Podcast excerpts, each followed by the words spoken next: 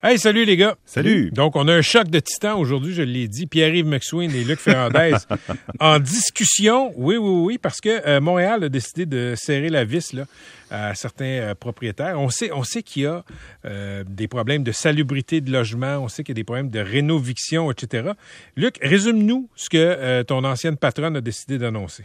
Bon, c'est une annonce qui s'ajoute à d'autres annonces qui ont précédé, mais celle d'aujourd'hui, c'est celle sur une certification des propriétaires qui va les forcer, d'une part, à avoir un registre des baux qui donne le loyer par année de chaque logement, parce qu'un des problèmes de la location à Montréal, c'est qu'il n'y a pas de respect, dans tous les cas du moins, des règles de la régie, loin de là. Et la deuxième chose, c'est avoir une certification sur la qualité du logement, c'est-à-dire est-ce qu'il est aux normes en termes d'hygiène, de moisissure, est-ce qu'il y a eu par exemple des gots d'eau, est-ce que ça a créé des moisissures, est-ce qu'il y a des moisissures dans la toilette, est-ce que les portes ferment bien, est-ce que les fenêtres ferment bien, donc des règles qui ne sont pas suivies par tous les propriétaires. OK. Fait que là, ça va toucher là, 250 000 logements, 35 % du parc locatif de la métropole. Puis c'est juste les 8 logements et plus. Il y a beaucoup de propriétaires qui trouvent que ça va trop loin. Notre ami Pierre-Yves McSween est un propriétaire. Pierre-Yves, est-ce que tu es d'accord avec ce programme-là? Mais moi, je ne suis pas touché, premièrement. Il faut comprendre, c'est juste les 8 logements et plus. Donc, c'est les 8 plex et plus. Moi, je regarde tout le temps, Patrick, l'objectif. L'objectif de la mesure, c'est d'avoir des logements salubres à Montréal, des bons propriétaires et des locataires qui respectent leur logement. Hein, c'est ça le but global de tout le monde. Là, ici, on vient de dire, si vous avez des 8 plex et plus, on va vous mettre de la bureaucratie supplémentaire, on va gérer vos logements, même si on sait pertinemment à n'emposer nous-mêmes la céramique dans notre salle de bain de locataire, que les coûts de CCQ, RBQ n'ont pas de sens et que l'industrie immobilière à Montréal est basée sur des travaux qui sont faits de façon un peu contournée, même si on sait tout ça, même si on sait que la régie du logement n'accorde pas les augmentations de loyer en fonction de la capacité qui est liée à ce que tu as fait comme rénovation. On veut quand même des logements A1 comme des logements sociaux, mais payés par le privé et subventionnés par le privé. Moi, c'est ça le... Tu sais, Luc, je pense que tu vas être d'accord avec moi sur une chose. C'est qu'on veut le beurre, l'argent du beurre et le reste de la fermière, tu comprends? Mm-hmm. Luc? Oui, c'est vrai. C'est vrai que si tu regardes les augmentations permises par la régie et puis si tu regardes les règles imposées pour un logement commercial sur la possibilité de faire des travaux, si tu as raison, il n'y a pas photo. En bout de ligne, on peut se demander comment un propriétaire peut arriver. Ça, c'est dans les statistiques, c'est le portrait théorique. Mais dans les faits, il s'est produit une chose dans les dernières années, c'est que les logements ont augmenté de façon démesurée. Oui. Et le coût moyen d'un logement, c'est 1300 $, 4,5. Mais en fait, ça, c'est le coût moyen, mais ça, c'est le coût moyen du logement existant. Parce que si tu prends le logement disponible avec des petites annonces, c'est beaucoup plus élevé que ça. Alors, il semblerait que les propriétaires ont trouvé une façon d'échapper à ce carcan que tu décris, Pierre-Yves, et qui mettrait tout le monde dans un étau impossible, tous les propriétaires dans un étau impossible. Dans les faits, il y a énormément de propriétaires qui ont augmenté le coût des logements sans investir dans leur maison. Et en plus, comme les taux d'intérêt sont très, très bas, mais ils s'en sont mis plein les poches. Attention, comme les taux d'intérêt sont très bas, c'est un vieux propriétaire, t'as raison. Un boomer qui a vendu un plex sans le rénover est passé à go.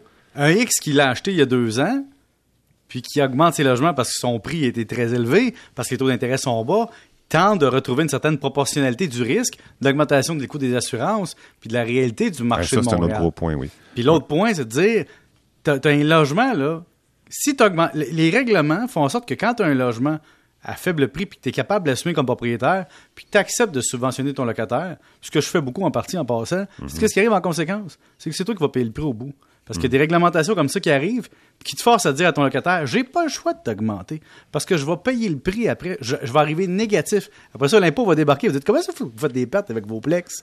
Je vais te donner un autre point sur lequel tu as raison. Je trouve que les personnes qui achètent aujourd'hui, si tu fais le calcul, Tu sais, c'est souvent marqué loyer, ils vont par exemple optimisable. En vente. Hein? Oui, c'est ça, optimisable.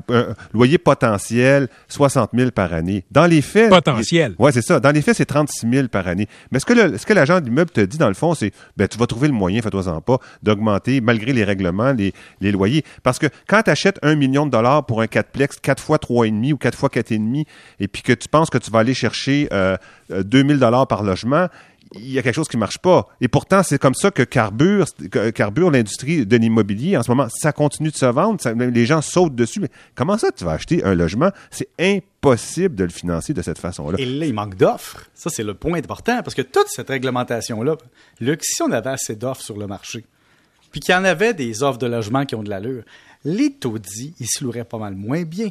L'insalubre n'arriverait pas.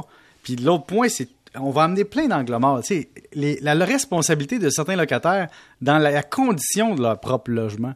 L'incapacité d'un propriétaire à intervenir quand t'as un locataire hoarder un peu qui est en train de démolir ton logement. Mm. Et là, on veut mettre des pénalités. Si tu loues un logement, Patrick, regarde, une incohérence que j'ai vue aujourd'hui m'a fait bien rire.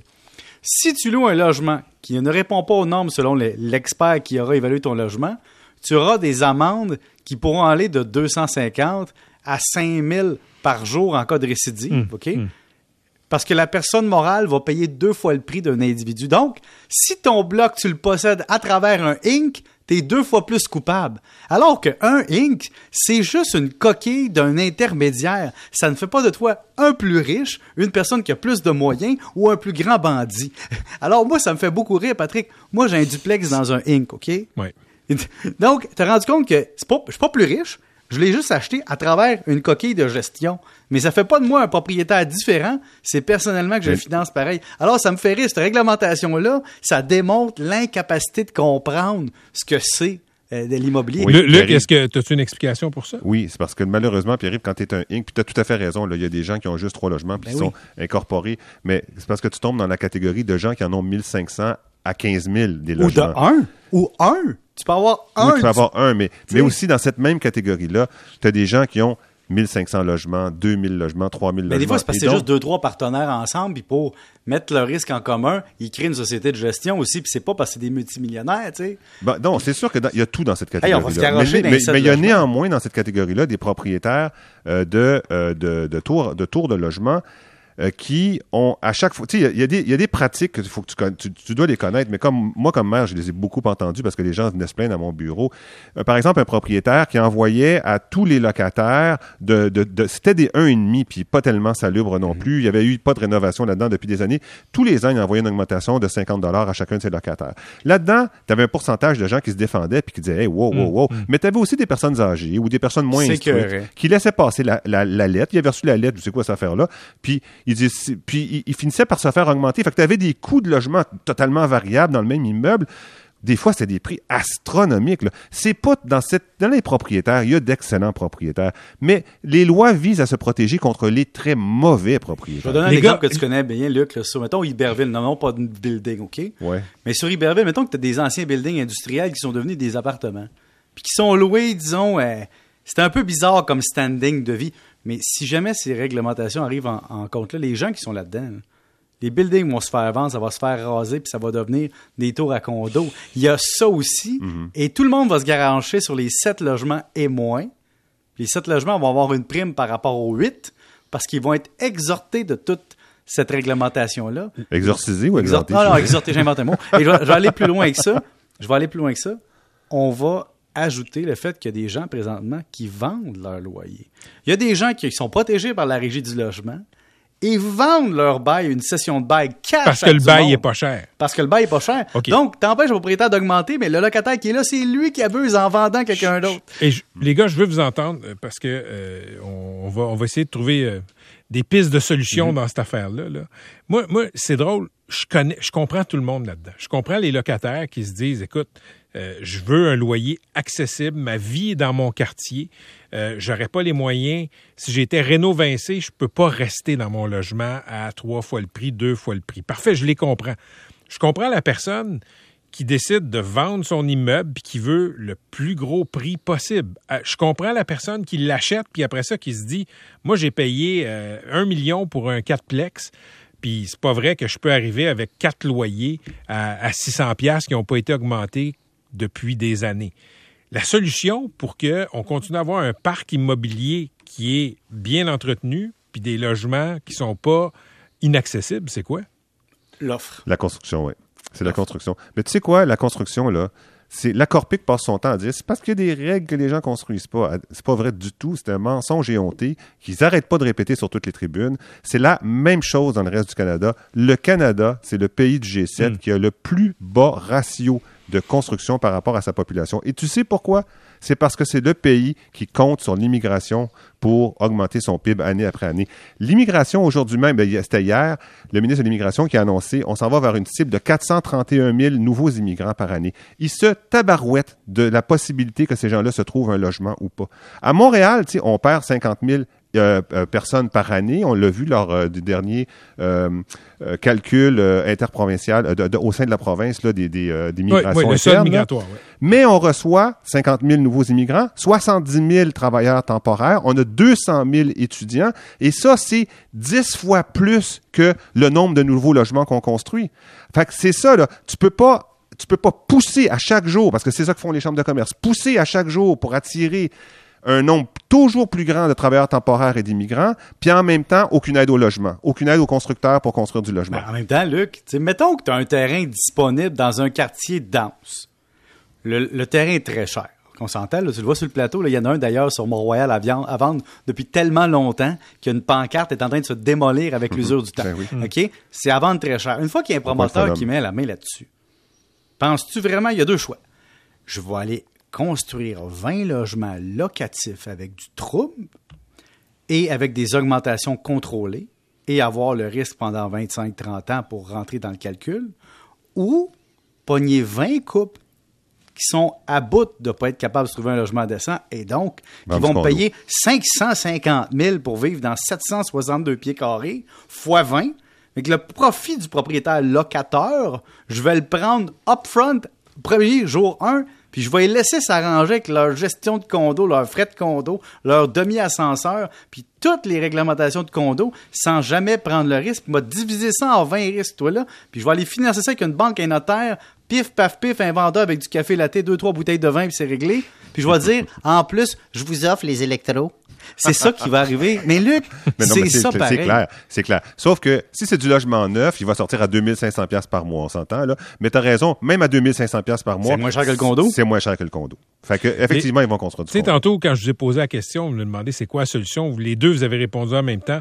Construire plus d'unités. Ben oui. Il y a quelqu'un qui m'écrit, puis ça, j'ai déjà entendu ça, là. Je travaille en construction. On a de l'ouvrage par-dessus la tête. On est loadé. 1 an à 2 ans. C'est ça le carnet de commandes. C'est l'offre et la demande. Et là, tu vois, il y a un blocage sur l'offre. Il n'y a plus de... Puis là, pendant ce temps-là, la même mairesse, la même personne, là, puis je ne veux pas blâmer l'administration plante, mais on s'est battu pour notre côté un peu romantique de garder d'une belle maison toute seule à un étage dans des quartiers pour monter le patrimoine de Montréal. Ouais, mais il manque 2 étages de plus par rapport aux voisins d'en face, pour aux voisins d'à côté. Il va falloir qu'on fasse des compromis quelque part. Des compromis sur ce qu'on veut préserver, sur ce qu'on veut garder, puis qu'on fasse des choix. Je pense que les compromis, Pierre-Yves, ça va être la transformation des logements, des terrains industriels en terrains résidentiels. Il y en a-tu beaucoup? Le long du REM, oui, il y en a énormément. Puis autre chose, Patrick, on veut, par exemple, garder les familles à Montréal. Là, tu as une famille qui s'achète un petit duplex, OK, dans un quartier moyen avec pas de patrimoine. Tu sais, quelque chose des années 50 qui se convertit bien en maison quand tu auras tes 4 enfants. Et là, on vient instaurer... En plein milieu de la possession, quelqu'un là depuis 5 ans, qui vit dans son petit 4,5 au premier, puis il se dit, quand j'aurai des kids, je prendrai le deuxième avec l'escalier intérieur. On dit, t'as plus le droit de faire une maison avec ça pour maintenir les logements à Montréal. Ouais, mais la famille t'a dit, écoute, c'est parce que mon plan, là, c'était de faire ça, puis j'étais assez honnête, là. Je vivais dans 600 pieds carrés, mais là, je veux le 1200, tu sais. Non. Oui, mais Pierre-Yves, dans la réalité, parce que ça, je l'ai vu beaucoup sur le plateau aussi, il y avait expulsion du locataire d'en haut, dans ton duplex, construction d'une mezzanine. Exact. Là, c'est une personne qui achetait ça, une famille qui achetait ça, là, on parlait en coût de construction, puis d'achat, puis tout, on était rendu à 1 600 000 000. Famille de 2 personnes, divorce 2 ans plus tard, une personne qui vit dedans. Ouais, mais là, tu vois les scénarios catastrophes. C'est pourquoi? Non, c'est pas catastrophe. Ils ont tellement attendu à la ville pour leur permis qu'ils se sont chicanés. Puis... Oui, c'est ça. Puis comme ils ont triché sur les hauteurs de building, oui. ils ont eu une pénalité de 50 000 $. Là, ils se sont divorcés. Mais là, non, mais il y en a plein de cas comme ça où finalement, c'était des Monster House. Des Monster House du plateau, là, on s'entend, c'était pas au Texas. Mais quand même, c'est pas vrai qu'il y avait plus de familles dans ces maisons-là. Il y avait juste plus de gens riches. Donc, Patrick, c'est quoi la conclusion? Si tu as du cash à investir, puis tu veux pas t'écœurer, tu vas à Longueuil, Laval, Terrebonne, Mascouche, tu vas partout sauf à Montréal parce que la mairesse vient de t'envoyer un message clair. Si tu veux faire des immeubles à revenus à Montréal, tu vas avoir la vie dure, va-t'en ailleurs. Puis en plus, ça va être neuf, ton terrain va être moins cher. Oui, mais Pierre-Yves, les immeubles qui ont été faits sans ces règlements-là, avant ces règlements-là, par exemple dans Griffintown, c'était quand même des logements de 700 pieds carrés vendus en condo. Oui. Ça, je veux dire, pour avoir du vrai locatif, il faut vraiment que le gouvernement mette ses culottes puis mette un programme d'aide, de support et d'encadrement. Non, tu viens de le dire. C'est des logements sociaux qu'ils veulent, finalement. En conclusion, les gars, en conclusion, je vais vous lire le message de quelqu'un qui a écouté le débat et qui dit « Votre constat, c'est tant pis pour les pauvres. » Non, notre constat, c'est... Ça, c'est garde, encore une fois. Non, on est dans une ville sociale. Non, les gars, pour vrai, là, 15 secondes, là, on est en retard. Là. Let's go. On a des impôts jusqu'à 53,31 %, des allocations famille. C'est pas une société de tant pis pour les pauvres, c'est qu'on a des contraintes économiques. Puis là, on vit avec. Faut pas juste inventer du cash, faut savoir comment l'orienter. Puis je propose que les propriétaires et les locataires et la ville s'assoient pour chercher des moyens de densifier la ville. Merci. Merci, bye. Salut.